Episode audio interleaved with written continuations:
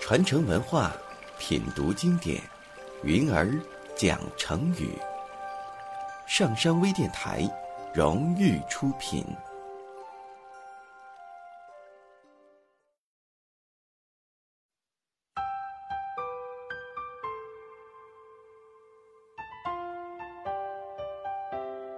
亲爱的朋友们，大家好，我是云儿。今天我要和大家分享的成语是“高屋建瓴”。在新闻的报道当中呢，我们经常看到这个成语的出现。比如说，在某个采访过程当中，外长就中外关系的发展做了“高屋建瓴”的分析。那么，这个成语的出处又是哪里呢？其实，这个成语出自我国西汉时期司马迁所著的《史记》。《史记》当中记载了这样一段故事。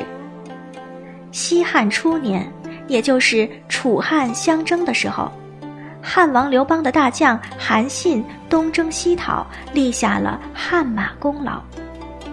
平定了齐地之后，他写信给刘邦，要求把自己封为代理齐王。刘邦收到书信，非常恼怒，大骂韩信是白日做梦。刘邦的部下张良看完信之后，劝说道。目前我们正在用人的时候，楚军正强大，韩信又掌握了很大一部分兵权，大王不如顺水推舟答应他的要求，这样韩将军才能为大王继续出力呀。就这样，刘邦派张良为特使，带着封王用的大印，封了韩信为齐王。韩信被封之后，非常高兴。答应马上发兵攻打楚霸王，韩信亲自率领着汉军在垓下，也就是今天的安徽省一带设下埋伏，并请刘邦守住大营。韩信有勇有谋，将楚军打得落花流水。楚霸王项羽走投无路，便拔剑自杀了。汉军大获全胜以后，刘邦担心韩信位高权重。就收了他的兵权，改封他为楚王。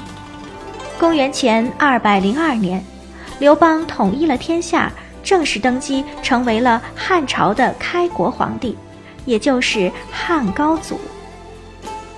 不久，有人告发说，韩信把楚霸王项羽的大将钟离昧窝藏在家里，看来是想造反呢。虽然韩信献上了钟离昧的人头，表示忠心。但刘邦还是怀疑韩信不是真心，将他关押了起来。大将田肯知道后，就去拜见刘邦，说：“皇上制服了韩信，皇位稳定。关中这个地方地势险要，是皇上建功立业的根据地，这里进可攻，退可守，非常便利。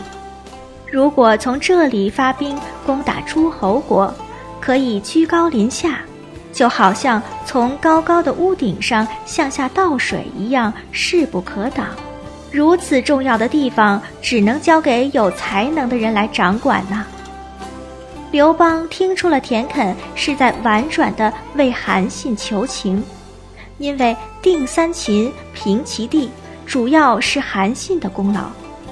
于是刘邦便赦免了韩信，只是将他降为。淮阴侯。后来人们就把田肯劝说刘邦的话：“地势便利，其以下兵于诸侯，譬由居高屋之上见临水也。”总结为成语“高屋建瓴”。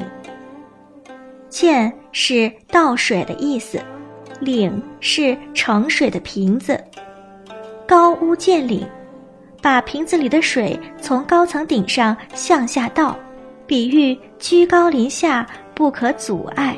现在指对事物把握全面，了解透彻。好的，今天的成语就分享到这里，我们下期节目再见。